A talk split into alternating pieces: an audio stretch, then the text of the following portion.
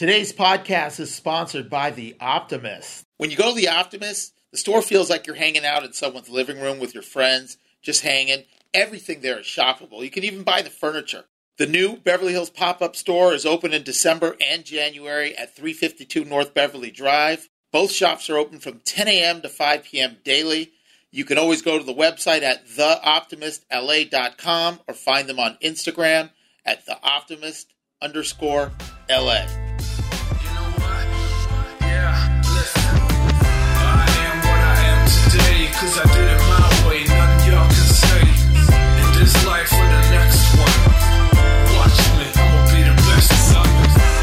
Hey, welcome back to the deal with Danny Brown. What's up, ladies and gentlemen? Today I have a special guest, Jason Nazar, good buddy of mine. He is really an ambassador for the tech world in Los Angeles. He's been in the game a long time. He's currently the CEO of Comparably.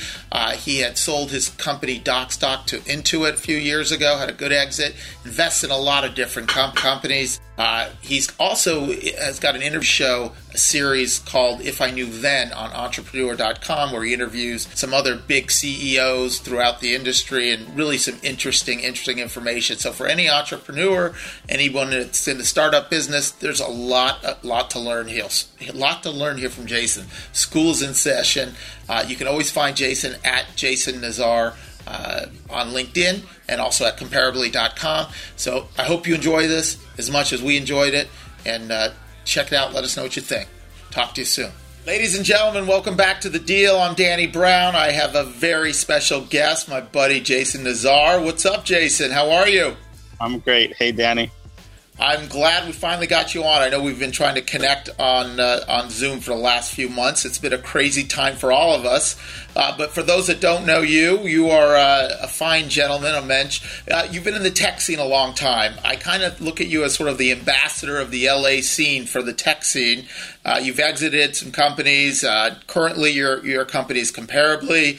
Uh, why don't we start with that? Let's start with where you are right now. You're at Comparably. You're the CEO. Tell us a little bit about what that company is and what you do there, and then we could get into your whole career story, how how you got into tech and all that. Of course, yeah. So Comparably is an employee review platform where employees can publicly rate and review their employers. And then we provide software to help companies with their employer branding, with their recruitment marketing, and with their reputation management. So think of us as a platform to help companies make sure that they can, you know, attract and retain the best quality candidates. And then we're a public website where people can see exactly what it's like to work at an organization, how much money they should be getting paid.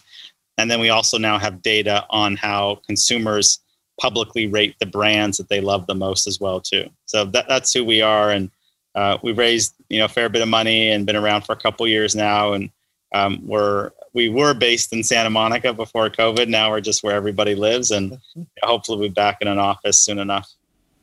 Yeah. So does that mean if I want to find out what the VP of engineering is, if that's even a job, you would have a pretty good uh, approximate value of it. This is for the, for that type of job. This is what you should be getting paid.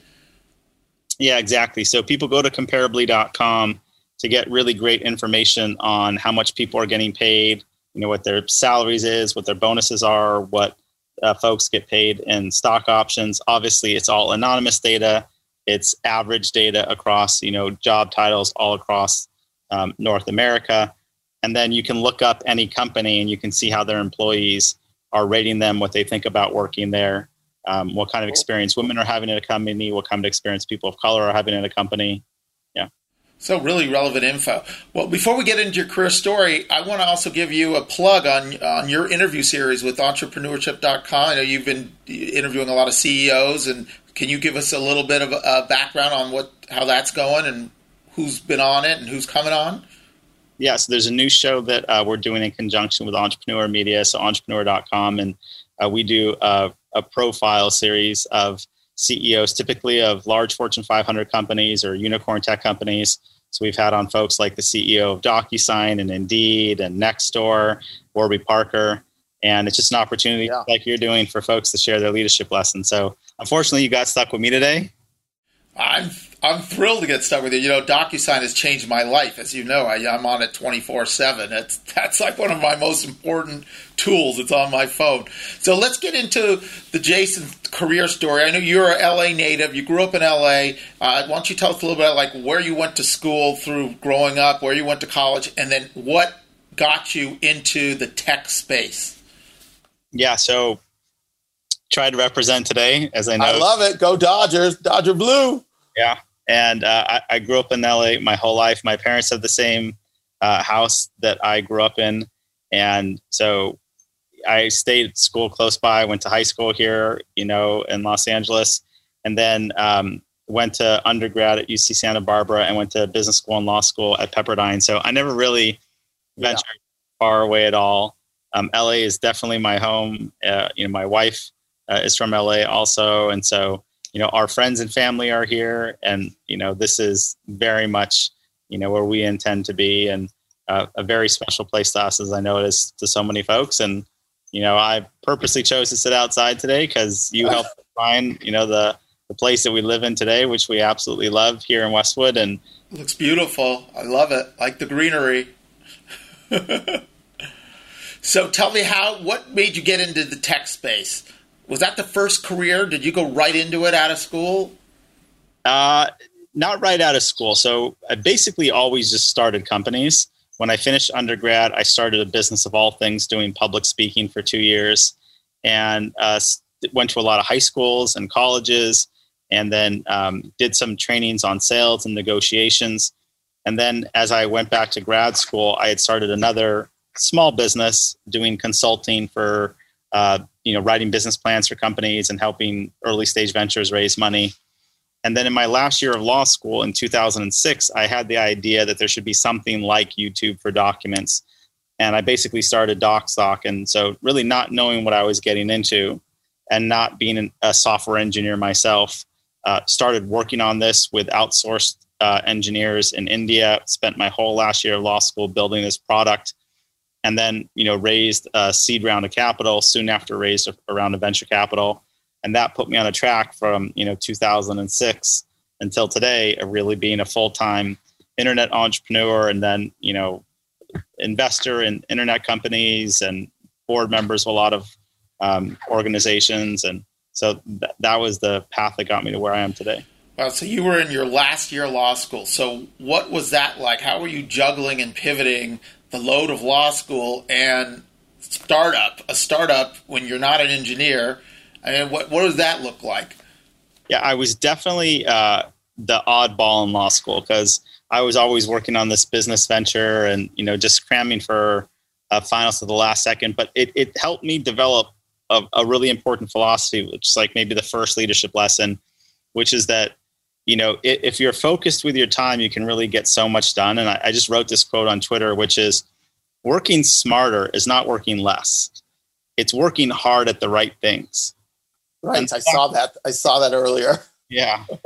I, I think the fact of the matter is we all in our certainly in our scholastic life, but even much more importantly in our profession, we end up just spending a lot of time doing things that may feel like it's necessary or important, but it doesn't in any meaningful way move our career forward right? If you think about like what you do right yeah. there's two or three things that are really critical to build a great business. I mean one you've got to find and attract great properties right and folks either buyers and or sellers.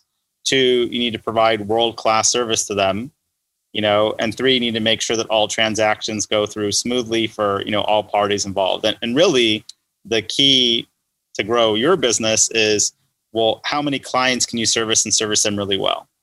And so the question is well how much time does somebody in your profession spend a day on those activities versus just getting back to email or doing inspections or the hundred other things that you got to do to you know make your way as a real estate professional? And so i think if if you look at people that have outsized success in whatever their careers what they've basically done is they've growth hacked where they spend their time and they're able to spend the majority of their time on those small set of things which lead to the largest potential increases in outcomes and most people have the formula inverted they spend a lot of time on things that really, at the end of the day, don't meaningfully make a difference at all.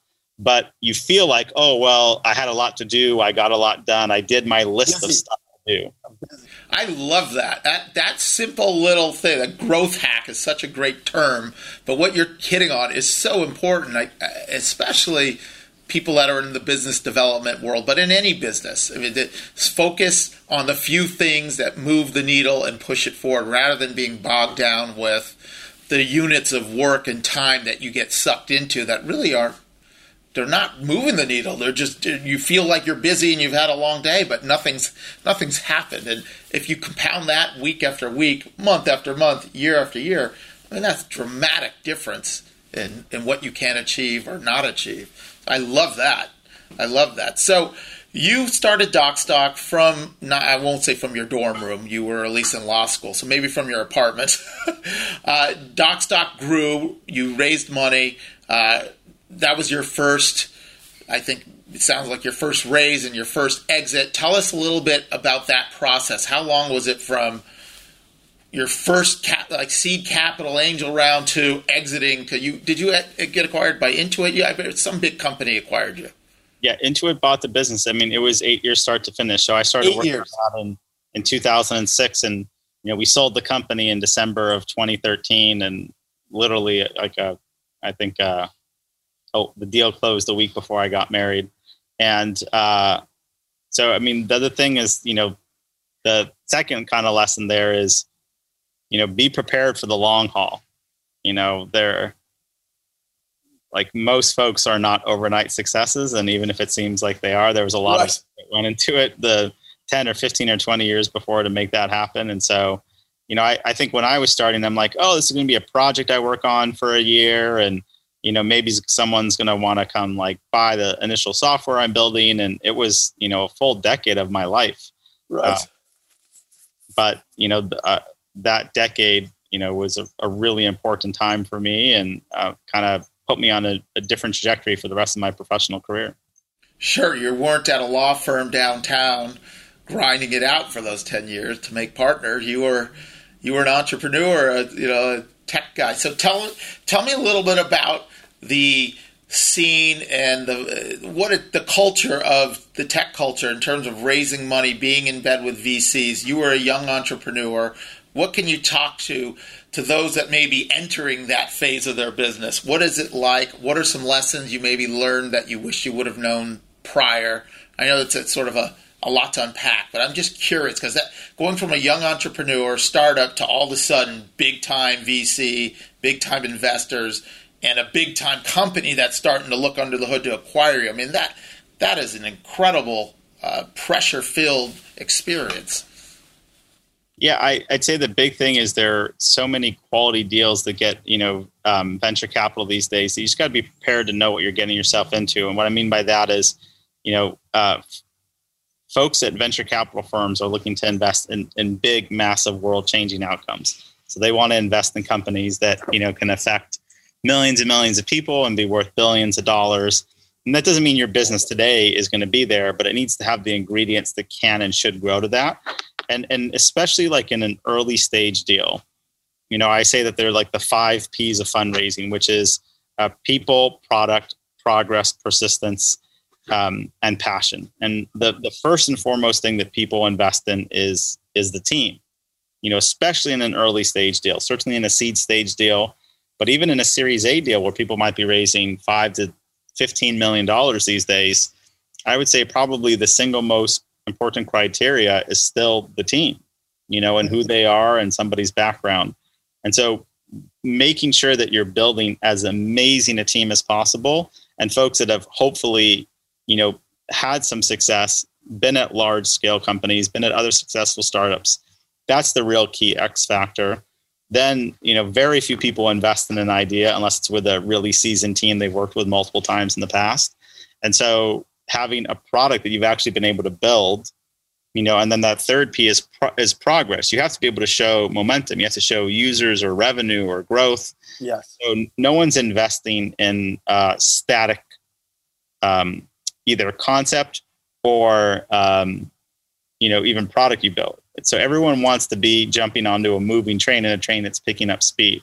Yeah. And so even to raise those initial rounds of capital, you know, you've got to have some meaningful progress and progress that's meaningful relative to the other kinds of investments they could make. So I meet entrepreneurs all the time that think that the progress that they're making is meaningful. But it's like, look, you don't get it. Venture capitalists have the opportunity to put money into a deal that already has a million users or already is making a million dollars. And so the metrics that you're, you know, talking about need to be more. And uh, then I'd say the last two things again are are, are passion and persistence. Passion because you know any investor is going to want to see that you're excited and motivated and driven around that idea and then persistence most folks don't just have a couple conversations and raise capital you know i think i had a spreadsheet when i was raising my series a and it had 68 uh, rows in it and all but you know three of them were in red and two were yellow, which means they were maybes, and then one eventually got to green. And so I had to do 68 pitches to get one venture capital round done. And especially for folks that are on their first time venture and maybe don't have a team that's done this before, that's not uncommon for what folks still need to do. Yeah. Yeah. So that's a really good nugget there in terms of the idea versus execution. And if you don't have the, the, track record and you have this great idea and you're a young entrepreneur, it sounds like you really need to surround yourself or bring in partners that do have that experience. Uh, that rather than you know going at it alone, seems that, that that's a pretty tough road to take. Yeah, I agree. So to, I would also imagine if you're that entrepreneur, you have to be prepared to uh, start dicing up equity to bring in important people in your company that have that experience. So that's probably part of part of what needs to be done at that stage. Yeah, I mean the the single most important thing is the the team that you you know have when you're starting and how well you all work together, how much relevant experience you have, how much credibility that that adds for investors. And I think again, that's an area that people often under resourced. People spend a lot of time thinking through well, what's my product going to do? What's it going to look like? What are going to be its killer features? Nobody gets their product right to begin with. But not a lot of folks that I know spend 30, 40, 50 hours a week just on recruiting co founders.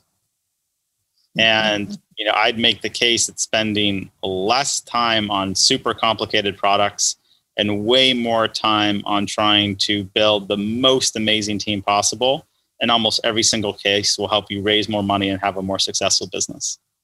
That's great. The team, the team matters. Surround yourself with the right pieces. Uh, that also brings me to the thought of 100% of nothing is nothing. And, you know, 10% of a billion is still a lot of money. So, something to keep in mind. So, why don't you talk me through a little bit? Of, I know you've become a, an angel investor or you've invested in companies. What are some of the companies that you've uh, invested in or the different in the type of space you've invested in tech? You know, most of what I invest in are um, businesses that I have a personal connection to. So, you know, angel investing for me is not a, a massive financial strategy. It's more of uh, a combination of supporting people in my life, and many times they they work for me. Uh, in some cases, you know, I've gotten to know them over the years. So, for example, um, I'm an early stage investor in ZipRecruiter, one of the largest uh, job platforms yeah. in the world now. And the re- the way I got to know them is that um, I had known. Um, so there were four original founders. The CEO and founder Ian, um, I had known through the LA tech community, and they were actually looking for just some space in I think 2009 or 2010 or 11 and uh, we had just moved into this new like big 11,000 square foot office in Santa Monica. I had the whole big room. And I'm like, hey, just go work out of there and use it for as long as you want. And I think they were there for six months, and so they basically started that company in my office. And wow. Um, unfortunately, I didn't invest early on. I invested much later, but uh, still very lucky for the opportunity to put any capital in. Um, so that'd be an example of you know uh, of how a deal comes together for me. Yeah, are any of these investments companies that you take an active role in, or even a passive role with consulting, or how does it usually work other than investing capital? Yeah, in almost every single case, a company that um, I angel invest in, I'll take a very active role. My my value add is not the amount of money that I'm going to put into a deal; it's the you know the connections uh, or expertise or the pattern matching. You know the things that they're going to go through that I've lived now for you know 20 plus years as an entrepreneur, and so uh, in almost all cases uh, you know, if I get involved in a company, I would try to spend as much time with them as possible to make sure whatever their key goals are, I can help them get there. Yeah, so it's a strategic investment for sure. And is the is the numbers overall in your industry? I mean, I got to imagine it's a lot like any sort of high reward, high risk industry. It's got to be a lot. You need to make a lot of investments to have a hit. Uh, just overall industry averages, you know, for every hundred companies someone invests in, what, is it a couple percent or what, what would be an average? It can't be easy to find a winner. yeah, I mean, angel investing in tech companies is um, really probably something I wouldn't just advise anybody to cash. you know, your money's completely illiquid. It takes many, many years for an outcome, and then it's extremely risky. And many of these investments go to zero. And so, um, I don't again primarily think of it as like uh, for me like a primary like a finance building you know, uh, tool. I've been lucky to have done well in that area. I think because I just make bets on good people. Yeah, and uh, yeah, I mean probably the simple rule of thumb that I'd say is that you know one out of four or five companies you're investing is going to get any kind of return. And so you're hoping that one out of 10 companies you invest in has some really big return that it can make up for the rest of those. If you look at like, hey, I'm going to put in X amount of dollars across these 10 companies. What that also means is very few people are successful in angel investing that don't have a large enough portfolio. It's just hard to do it successfully um, when you you know are making just a few bets. You want to make a lot of bets. So you need to spread spread it out. Yeah. The folks that are really, really successful in angel investing are the ones that either personally have deep enough pockets or um, have some kind of fund that they can then do follow on. You know, when you catch a tiger by the tail and you have a company that's going to do unbelievably well, you want to be able to keep as much of your pro rata as possible. That just means as the company raises successive rounds, you want to be able to keep as much of that original ownership of, of what your investment was. Right. And uh, so being able to do follow on rounds is also another huge deal that helps people be really successful as an angel investor. Yeah. But my so general me- advice would be, you know, if someone's casually coming to you with the next great tech investment or, um, you know, like just generally beware. I wouldn't say don't do it. Like people have the choice whatever they want with their hard earned money. I would just be where it'd be like someone coming to me and saying, Hey, you know, put a bunch of money into precious metals. Well, I don't know that world at all. So it just feels like a pretty easy way to lose a lot of a lot of money very quickly. Yeah, yeah, I say the same thing when people say I just want to flip houses, and you know, I I've seen so many people lose their ass. Uh, and yes, you could make money, and if you're good at it, you will. But God, I've seen so many people come into the space and lose a lot of money. I think it's probably even harder in something like tech startups because it could go to zero real quick. At least real estate doesn't go to zero. so, let me talk a little bit about um, how the economy and how the election will impact the, the big picture.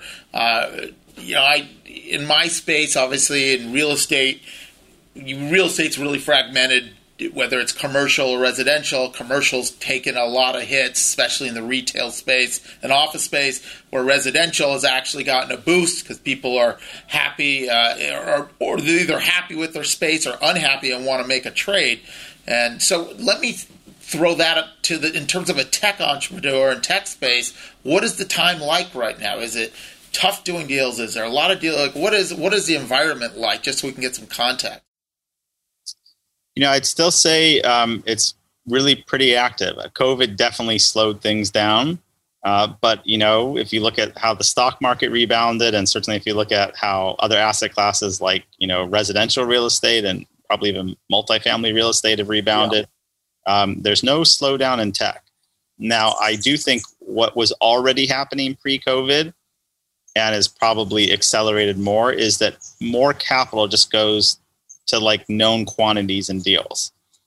So folks that have already raised venture capital just have a massive advantage over folks that haven't mm-hmm. because people either double down, double down on their existing bets or they want to invest in known entrepreneurs. Uh, so it might be a little harder to break in today than it was, you know, two years ago. But again, if you build a, a good product that's getting progress and you have a good team and you're passionate and you're persistent, you're going to eventually solve for it. Um, but I think that you know venture is a little different because uh, uncertainty is also something that just creates opportunity. And so, as markets shift, as there's different things going on, um, you know, venture is a long horizon. So you're you're making a bet today, but you're not expecting an outcome for six, seven, eight, nine, ten years. Wow, it's a little bit less. Um, you know, it's not as if like investing from venture capitalists goes down because the economy takes a downturn what probably happens is that the deals term the deal terms change a bit so they get yeah. you know more investor friendly and less founder friendly got it yeah makes sense what is your uh, view and take on like all the blockchain and crypto and i hear fred krueger trying to teach me some stuff and i i mean it's so foreign for someone that's not in that space and it may be foreign for you because i know it's not exactly your niche but like someone that's at least you're in the tech world what is all this stuff going on and should we be pouring our money into blockchain and this and that? Because part of me is like well i don't know anything so i don't want to invest in it and then there's the wow am i missing the boat? This is going to be some massive huge return on all this stuff. Where, where do you how do you look at this stuff yeah i think that uh, so again i i don't live crypto i'm, I'm not really right. it's not your space crypto investor um, i think uh, as an overall asset class, it's here to stay. Do I think that like I also personally think it could have a lot of ups and downs from here. Sure. So, you know, any any unit of currency has value because people collectively agree that it does. It's as simple as that. Like why does the dollar have value? Why does the euro have value? Why does gold have value? There's a lot of things that have value that don't have, you know, its same original purpose. Um, and so I think the fact that so many people are using it as a store of value and that more and more people are going to use it for transactions and that it has benefits over you know cash and we're moving more towards a cashless society overall um, i think play into the right trends uh, i know a lot of smart people that i trust that are starting to put a little bit more of their net worth even if it's just like 5% into crypto and into bitcoin so you know when they say those things i pay attention yeah. Uh, but I just think someone needs to have a really strong stomach if you're going to do it, because you might lose 50% value in the next year. So right. if you're doing it over a 10 year horizon, you'll probably do fine. You know, but you can say this same of anything buying any piece of property in Los Angeles or yeah. buying any really high quality equity, which is, you know, if you if you stay in the investment long enough, um, you're probably going to do well, right? Like, you know, I mean, everyone laments like. Uh, now, I think there are other reasons some people are selling right now in California because of taxes and you know COVID. Um, but you know probably prices in LA right now are an all-time high. Well, guess what? 3 years ago they were an all-time high and 10 years ago they were an all-time high and 20 years ago they were an all-time high. Yeah, good point. So, you know, I think one of the things you see in in actually growing up in Los Angeles is just like how much that property actually appreciates people are moving in still from New York and East Coast and Europe, and you know we're still seeing that. We're seeing an influx of people looking for. Ooh, I just got a good shot of your yard. You have an unbelievable yard, by the way. Love your yard. Um, there's people coming in from everywhere, and I think that's what's that's also helping helping the, the markets. And what is your take, not just on tech, but let's get your take just on overall economy, real estate, equities you know, what's your feel on that as a as a business guy that's got his hands in tech? Not that I'm counting on you to give us any crystal ball uh, uh, magic, and just curious what you see and what your take is. Yeah, I think uh, I mean, I think markets like certainty. So, you know, once the once the transition actually happens on the president's side and, and the and the Senate's decided, I, I think that will probably help a little bit in the short term, especially if it drives more stimulus uh, into the economy. Uh, I'm personally of the belief that you know we're certainly due for some kind of correction here. I mean, it just it's not rocket science. I don't think this is anything controversial. If you just look at the stock market over the last 10 years, like it's been a pretty much a straight bull market since 2009. And we have assets that are at historically high prices. Um, we have very large like price to earning ratios and in public markets. Um, and then if you just look at it on the ground, there's just some things that like kind of at some point I mean, the, what the game changer is here is that like this is the first time any of us have lived through like basically zero and negative interest rates. And so when that's the case, it changes the rules of everything. But like think of somebody buying an apartment building. Like an apartment building isn't like a stock. Like you have to work. You have a lot of work to do and you have a responsibility to those tenants. And you know, to in a market like West Los Angeles, to buy a building where, you know, you're making like maybe a three percent cap rate. Three cap rate, yeah. And it, it's a lot of work. You know, you're putting 10, 15, 20 hours a week into that property when you first buy it. And by the way, there's still risk there. There's a lot of risk. And that's a razor thin margin where if you have a downturn like this, or you have right now a lot of tenants that can't pay because of COVID, you're upside down.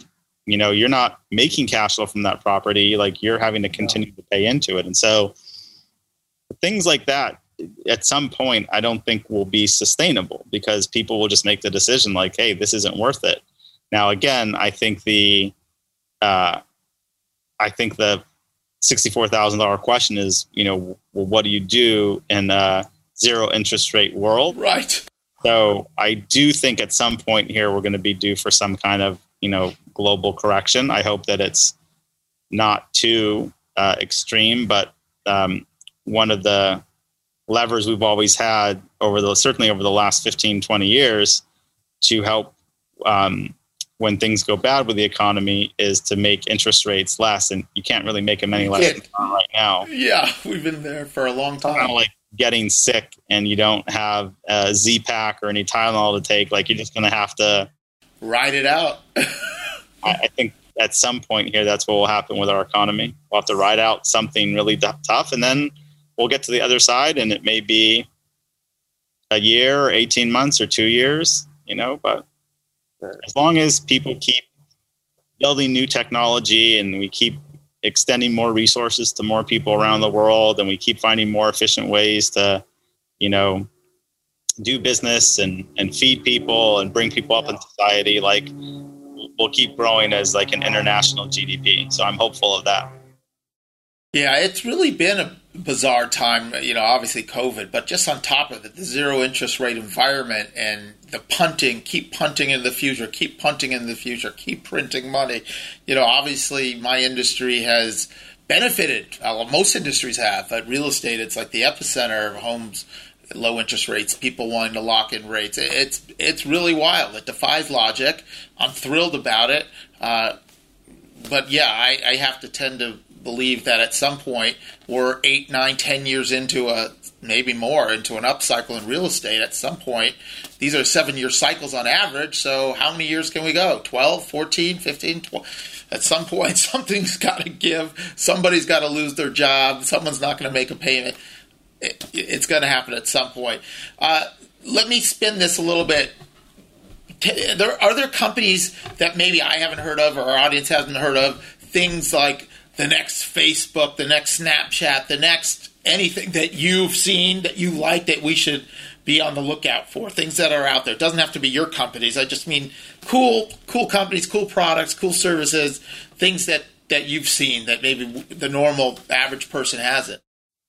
Yeah, I mean, I think they're pretty well known at this point, but I'm a really big fan of um, Robinhood as a platform to trade equities. And, and if someone did want to buy cryptocurrency. It's really just like if if you have an Ameritrade account or E Trade account, like as as much advancement as they made from you know buying it from stockbrokers, I feel like yeah. that product just is so great. It's so easy to use. It's a great mobile app. Uh, there's other products like that, like Acorns, which is really cool for folks that are coming up, and it takes you know your purchases and just reinvests um, you know uh, any spare change into equities. Um, I'm on the board of a company called Wondery that does amazing, amazing podcasts. Wondery, I'm a big fan. They did a lot of the uh, the business wars, right? Yeah, they, they have a show called Business Wars. They have incredible shows like Dirty John and Doctor Death and yeah. Bunga. I love that. And uh, audio is just a really fast growing category. There's some really amazing podcasts and what they do that's really cool is it's not like the podcast that you maybe like would originally think of, which is just a bunch of people kind of talking about politics or news. It's immersive storytelling. So it's like, you know, falling in love with a show on HBO or Netflix, and you just got to binge and you got to get through these 12 episodes. And um, there's certain stories that are kind of just made for audio. And so, especially now in COVID, where I think we're all looking for just some extra entertainment, um, yeah. another company that's amazing. Yeah, I mean that Business Wars blows me away. There's so many good good uh, series at the Blockbuster, Netflix, and there's so many good business lessons. It really ties into a lot of what the stuff that I talk about with my guests. But yes, it seems like audio and podcasts have really exploded, and it's interesting because that's how storytelling was before TV. You know, you tune into radio. So our grandparents, our great grandparents, and before that, and now like you tune into some of those shows, and it's it's so engaging, and I can't. You just you don't want to get out of my car. I want to ride drive around the block because I got to hear it. it. It's so good. So that's yeah. that's really interesting. Well, look, I've taken up a ton of your time. I'm so glad you're here. You were able to make some time. Any any lessons that that are nuggets of wisdom that you would say, look, now that I've done this for so many years, I wish I would have known this. Anything that young entrepreneurs should know. Uh, I know you've given us a lot of information already, but if there's anything else that you think that you you want to put out there, now's the time, Jason. Let's hear it. Yeah, I, I think maybe just go back to the theme I said before, just like people. I mean, one of the th- like surround yourself with good people. Like the value of being with good people in in your career is so such an exponential driver of value and being around bad people is such an exponential driver of negative consequences. And so, you know, if you're going to do a deal with someone, make sure it's with super high quality folks. If you're going to go work for someone, make a bet on those people more than the company because they're going to be the ones there in your corner, you know? And like yeah. you were an incredible person, like you helped us with our home and navigate some tricky issues. And it was just amazing to have you as a sounding board and always easy to work with you. And, you know, I think hopefully we'll be friends for a long time to come and hopefully get to do a lot more stuff professionally. But just, I think, uh, no one can ever stress enough the value and importance of working with people uh, with integrity and um, hardworking and who are really good at what they do. And the more that we can all surround ourselves, you know, in those situations and stay away from the opposite, you know, really the better our professional lives are going to be over the long run. And, you know, you've always been at the top of that list for me, Danny. Oh, that's awesome. Thank you. I, I appreciate that. So I want to just give you a, a quick shout out. Your show is called uh, what If I Knew Then is your series on entrepreneur. Is it entrepreneur.com or just entrepreneur media? If somebody wants to see it, they can just uh, Google my name and entrepreneur.com and it should pop up. And um, well, tune in. You've had some really, really impressive guests and far more impressive than me. If, so I'd say anyone who's interested in learning about business uh, beyond this, there's some high level guests there. But hey, Jason, enjoy your backyard, 68 degrees in the sunshine in November. Hope to see you and the family soon. And thank you for tuning in and spending some time with us, man. Good to see you. Happy Happy Thanksgiving. Happy Thanksgiving to everyone out Thanks, there. Thanks, Jay. Appreciate it, bud. Talk to you soon, man. Go Dodgers. Repeat, baby, repeat. hey, thanks, Jason Nazar, for coming and hanging with us uh, a couple days from Thanksgiving he just dropped so much knowledge on us about startups and leadership and running companies. So please give us a five star review if you like what you heard. Leave us a comment on, on Apple Podcasts. You can check this out on all podcast formats and video on YouTube. Have a good holiday. Be safe. We'll see you all soon. Thanks a lot.